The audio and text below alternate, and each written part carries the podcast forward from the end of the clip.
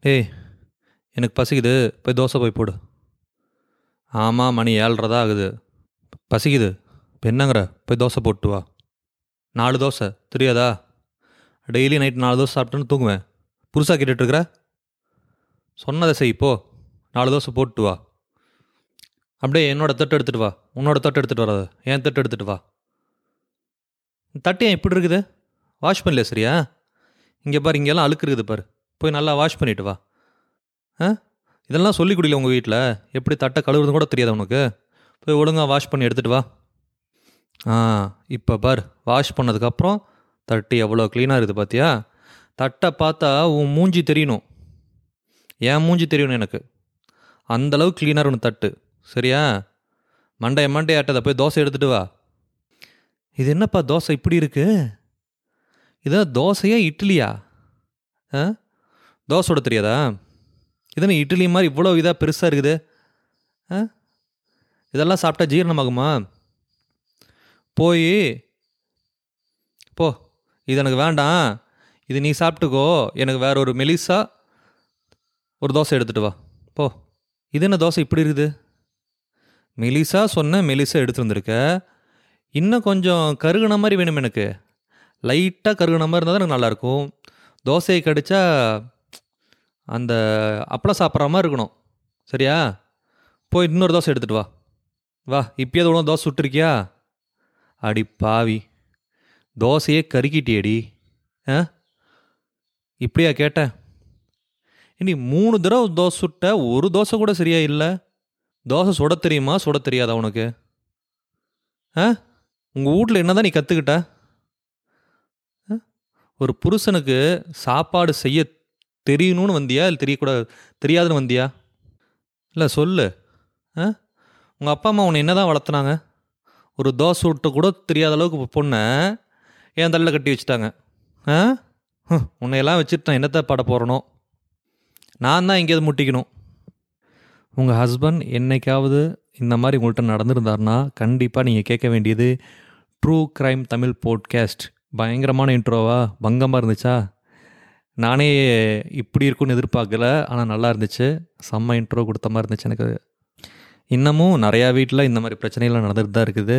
So இதுக்கு பேர் தான் டொமஸ்டிக் வயலன்ஸ் நீங்கள் ஏதாவது இந்த மாதிரி அனுபவிச்சிருந்தீங்கன்னா எக்ஸ்பீரியன்ஸ் பண்ணிங்கன்னா தயவு செஞ்சு அதை ஓப்பன் அப் பண்ணுங்கள் உங்கள் சொந்தக்காரங்க உங்கள் ஃப்ரெண்ட்ஸ்கிட்ட ஷேர் பண்ணி உங்கள் பிரச்சனையை சால்வ் பண்ண பாருங்கள் எதையும் மூடி வச்சுட்டே இருக்காதீங்க. அது ப்ராப்ளம் இன்னும் பெருசாக தான் கொண்டு போகும். ஸோ வாங்க இன்னைக்கு கேஸுக்கு போவோம். சீடல் ஜீன்சன் ராஜா. பேர் கொஞ்சம் சொதப்பில் தான் இருக்குது. இந்த பையனுக்கு வயசு வந்து முப்பது. இவனோட ஃபோட்டோ பார்த்திங்கன்னா என்னோடய டெலிகிராம் லிங்க்கில் அனுப்பிச்சிருப்பேன் குரூப்பில் இருக்கும். ஆள் பார்த்தீங்கன்னாவே ஒரு சில பேர்லாம் தெரியும். பார்த்தா ஒரு மாதிரி இருப்பானுங்க. அந்த மாதிரி தான் இருக்கான். நல்ல ஒரு கேர்லி ஹேரு லாங் ஹேரு மீசை இல்லை. கொஞ்சம் ப்ரௌன் கலரு கொஞ்சம் ஸ்டவுட் பாடி பார்த்தா உண்மையாலுமே பயமாக தான் இருக்கிறான். இவன் என்ன பண்ணியிருக்கான் அவங்க வீட்டில் நாலு பேரை கொண்டிருக்கான் யார் யாரை கொண்டிருக்கான்னு பார்த்தீங்கன்னா அவங்க அம்மா. வயசு பார்த்தீங்கன்னா ஐம்பத்தி எட்டு அவங்க டாக்டராக வேறு இருந்திருக்காங்க. பேர் ஜீன் பத்மா. Second victim. அவங்க அப்பா வயசு அறுபது. ராஜதங்கம். Professor retired. நல்ல ஒரு எஜுகேஷனல் ஃபேமிலி தான். இவனோட சிஸ்டர் வயசு பார்த்திங்கன்னா இருபத்தஞ்சு. பேர் கேரோலின். அவங்க பார்த்திங்கன்னா மெடிசின் சைனாவில் படிச்சுட்டு இருக்காங்க வெக்கேஷன் லீவில் வந்திருக்காங்க கொண்டிருக்கிறான். கடைசியாக லலிதா எழுபது வயசு ஒரு ரிலேட்டிவ் இவங்களையும் கொண்டிருக்கிறான். ஆகஸ்ட் மாதம் ரெண்டாயிரத்தி பதினேழாம் வருஷம் பார்த்திங்கன்னா கேரளா சீஃப் மினிஸ்டர் ஹோம் பக்கத்துலேருந்து கொஞ்சம் தூரம் தான் இவங்க வீடு. ஸோ இந்த வீட்டில் என்ன நடந்தது? காலையில் புகை வந்திருக்குது. பயங்கரமாக நெருப்பு எரியிற புகை. அது பார்த்தோன்னா பக்கத்தில் இருக்க ஆளுங்களாம் என்ன பண்ணிட்டாங்க? ஃபயர் சர்வீஸ்க்கு போலீஸ் ஸ்டேஷன்லாம் கம்யூனிகேட் பண்ணிட்டாங்க. எல்லாம் வீட்டை கதவை வந்து உடச்சி பார்க்குறாங்க. வீட்டில் நாலு எரியிற எரிக்கப்பட்ட நிலையில் நாலு புணம் கடந்துருக்குது. அதுதான் இவங்க நாலு பேர் விக்டம் அப்பா அம்மா தங்கச்சி அந்த சொந்தக்காரங்க. போலீஸ் விசாரிக்கும் போது அந்த வீட்டில் இன்னொரு பையன் இருந்திருக்கான். அந்த பையன் அந்த வீட்டில் இல்லை. விச் மீன்ஸ் அப்ஸ்காண்ட் ஆயிட்டான். ஒருவேளை ஏன்னா அந்த பையன் இல்லை. ஸோ இவனுக்கும் இந்த கொலைக்கு சம்மந்தம் இருக்குன்னு சொல்லி அந்த பையனை தேட ஆரம்பிக்கிறாங்க. சீடல் ஜீன்ஸ் அண்ட் ராஜா. எங்கே மாட்டினானா திருவனந்தபுரம் ரயில்வே ஸ்டேஷனில் வெயிட் பண்ணிட்டு இருந்திருக்கான். அப்போ போலீஸ் இவனை அரெஸ்ட் பண்ணிட்டாங்க. அரெஸ்ட் பண்ணது மட்டும் அவனுக்கு பெரிய ஷாக் இல்லை. அவன் அதுக்கு ஒரு ரீசன் சொன்னான் பாருங்க. அப்பா அதுதான் போலீஸ் டெரர் ஆகிட்டாங்க என்னென்னா இவன் வந்து ஆஸ்திரேலியாவில் படித்து திருப்பி கேரளா வந்தவன். நந்தன் கோடு அப்படிங்கிற ஊரில் இந்த வீடு இருக்குது.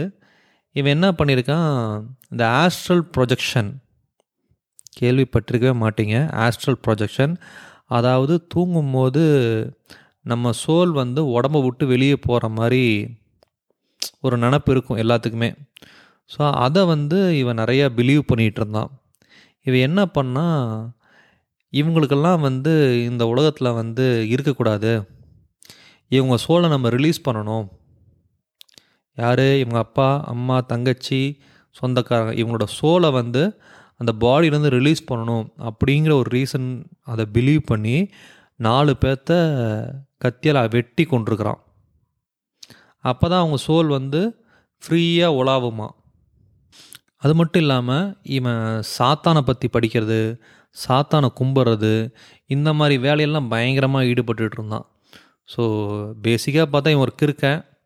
இவன் குடும்பத்தை இவனே கொண்டுட்டான் போலீஸ் இந்த கேஸ் ஃபஸ்ட் நார்மலாக தான் பார்த்தாங்க. பட் இவன் இந்த மாதிரி ஆஸ்ட்ரல் ப்ரொஜெக்ஷன்லாம் சொல்லும் போது அவங்க ரொம்ப பயந்துட்டாங்க. அப்புறம் சைக்காட்ரிஸ்ட்டை கூப்பிட்டு செக் பண்ணுறாங்க அப்போ வந்து இவனுக்கு வந்து சின்ன வயசுலேருந்தே மனநிலைமை சரி சரியில்லை. அதுவும் இல்லாமல் பைப்போலார் டிஸார்டர்லாம் இருக்குது. இவன் வந்து ஒரு மென்டலி ரிட்டார்டடான ஆள் தான் அப்படின்னு சொல்லி அப்ரூவ் பண்ணிட்டான். சாரி டாக்டர் அப்ரூவ் பண்ணிட்டாரு. அதான் நான் சொல்கிறது இந்த உலகத்தில் எவ்வளோக்கு எவ்வளோ நல்லது இருந்தாலும் கெட்டதும் அவ்வளோக்கு அவ்வளோ இருக்கும். ஸோ இந்த மாதிரி ஒர்க்ஷிப் சாத்தான் ஒர்க்ஷிப் பண்ணலாம் வந்து மிகப்பெரிய தவறு. அது பார்த்திங்கன்னா இவனை இன்றைக்கி ஜெயிலில் அடைக்கிறதுக்கும் இவன் குடும்பத்தை கொள்றதுக்கும் ஒரு காரணமாக போச்சு. ஸோ அவனை பார்க்கணுன்னா நீங்கள் வந்து என்னோட டெலிகிராம் குரூப் லிங்க் இருக்கும். அதை கிளிக் பண்ணிங்கன்னா இந்த எபிசோடு ஒன் ஃபிஃப்டி த்ரீன்னு நினைக்கிறேன். எபிசோட் ஒன் ஃபிஃப்டி த்ரீ அந்த பேர் போட்டு ஜீன் சீடல் ஜீன்சன் ராஜா அப்படின்னு சொல்லி அவன் ஃபோட்டோ இருக்கும். நீங்கள் பாருங்கள் அவன் ஃபோட்டோவே கொஞ்சம் டெரராக இருக்கும். ஒரு சில ஆர்டிக்கல்லாம் படித்தேன் இந்த கதை வந்து இந்த அஞ்சம் பரிதா பரித்தம் ஏதோ கேரளாவோட கேரளா மூவி மலையாள மூவி அந்த படத்தோட கதையும் இவனோட கதையும் திட்டத்தில் ஒரே மாதிரி இருக்கும் அப்படிங்கிற மாதிரி ரெண்டு மூணு ஆர்டிக்கல்லாம் படித்து பார்த்தேன். அந்த படத்தை நான் இன்னும் பார்க்கல. ஸோ இந்த கேஸை நான் இதோட முடிச்சுக்கிறேன். முடிச்சுட்டு பார்த்தீங்கன்னா இப்போ நான் ரீசெண்டாக கேரளா போயிட்டு வந்தேன். நல்ல பயங்கரமான எக்ஸ்பீரியன்ஸ் காசர்கவுடாங்கிற இடம். ஃப்ரெண்டு இருந்தான். ஒரு டூ டேஸ் ஸ்டே பண்ணிட்டு வந்தேன். பார்த்தீங்கன்னா ஒர்க் பண்ணிட்டு இருந்தான் அவன். ஸோ எப்பப்போ ஃப்ரீயாக இருக்குமோ என்னை கூட்டிகிட்டு போயிட்டு ஒவ்வொரு இடத்தையும் சுற்றி சுற்றி காமிச்சான். அவங்க சாப்பிட்ற ஃபுட்ஸு புட்டு சாப்பிட்டேன். ரொம்ப வித்தியாசமாக இருந்துச்சு. அப்புறம் நம்மளது ஒயிட் ரைஸ் இருக்கும்ல அவங்களது ரெட் ரைஸு அதிலே களி பண்ணி கொடுத்தாங்க. ரொம்ப வித்தியாசமாக இருந்துச்சு. வாழைப்பழம் நல்லா பெருசு பெருசாக இருந்துச்சு. நேந்திரம் வாழைப்பழம். ஊர் ரொம்ப பயங்கர ஹைஜீனிக்கான ஊர் கேரளா. பயங்கர ஹைஜீன். காசர்கவுடாங்கிறது வந்து ஒரு சின்ன கிராமம் தான் ஆனால் அவ்வளோ ஹைஜீனிக்காக இருக்குது. வீடெல்லாம் பயங்கர பெருசாக இருந்துச்சு. ஒரு வீடுனா சுற்றி ரெண்டு ஏக்கர் மூணு ஏக்கர்னு தோட்டம் துறவெல்லாம் வச்சுருக்குறாங்க. எல்லாருமே பார்த்திங்கன்னா இந்த துபாய் போகிறது வந்து இங்கேருந்து இது பக்கத்து வீட்டுக்கு பக்கத்து வீட்டுக்கு போகிற மாதிரி இல்லை கடைக்கு போகிற மாதிரி துபாய் யூஏஇ அந்த மாதிரி இடம்லாம் நிறைய பேர் போயிட்டு வராங்க. இருந்தேன். அப்புறம் பெல்லா ஃபோர்ட் அதுக்கு போனேன். பெல்லா ஃபோர்ட் பார்த்திங்கன்னா பாம்பேயில் இந்த மனிஷா கொய்ராலா அரவிந்த் சாமிலாம் வந்து ஒரு பாட்டுருமே. கண் உயிரே உயிரேங்கிற சாங்கு. அந்த சாங் வந்து அந்த ஃபோர்ட்டில் எடுத்திருப்பாங்க. அதில் ஒரு சீன் வந்து அரவிந்த் சாமி ஒரு கல்லை நின்று பாடிட்டு இருப்பான் இருப்பார் அப்போ அந்த அலை வந்து அந்த கல்லில் பட்டு அவர் மேலே அடிக்கும். ஓகேங்களா? என்னோடய டெலிகிராமில் பார்த்தீங்கன்னா அந்த இடம் அப்படியே எடுத்து வீடியோ எடுத்து போட்டிருப்பேன். பாருங்கள் நல்லா இன்ட்ரெஸ்டிங்காக இருக்கும். அந்த இடம் நல்ல லொக்கேஷன் செம்மையாக இருந்துச்சு. ஸோ ரெண்டு நாள் ரொம்ப சந்தோஷமாக இருந்தேன் கேரளாவில் மக்கள் ரொம்ப ஹாப்பி மக்கள்லாம் பார்த்திங்கன்னா எப்பயுமே வார்ம் வெல்கம் தான். நம்ம போனால் அவங்களே வந்து பேசுகிறாங்க நல்ல ஒரு கார்டியல் ரிலேஷன்ஷிப் மெயின்டைன் பண்ணுறாங்க சூப்பராக இருந்துச்சு டூ டேஸ் ஸோ ரொம்ப ஹாப்பியாக இருந்துச்சு. திருப்பி நேட்டிவ் பிளேஸ்க்கு வந்துட்டேன். திருப்பி வந்துட்டேன் ஊர்லேருந்து. வந்து உடனே இந்த எபிசோடை ரெக்கார்ட் பண்ணோம். ஏன்னா ரொம்ப பெண்டிங் இருந்துச்சு. ஒன் வீக் எதுவும் போடல. அதனால் இந்த எபிசோட் ரெக்கார்ட் பண் பண்ணிவிட்டு போடுறேன். தேங்க்யூ மறக்காமல் ஸ்பாட்டிஃபைல ஃபைவ் ஸ்டார் ரேட்டிங் கொடுத்துருங்க. மறக்காமல் ஃபைவ் ஸ்டார் ரேட்டிங் கொடுத்துருங்க. அதுதான் ரொம்ப ரொம்ப முக்கியம். பாய் நான் திருப்பி இன்னொரு எபிசோட் வெகு விரைவில் வரேன்.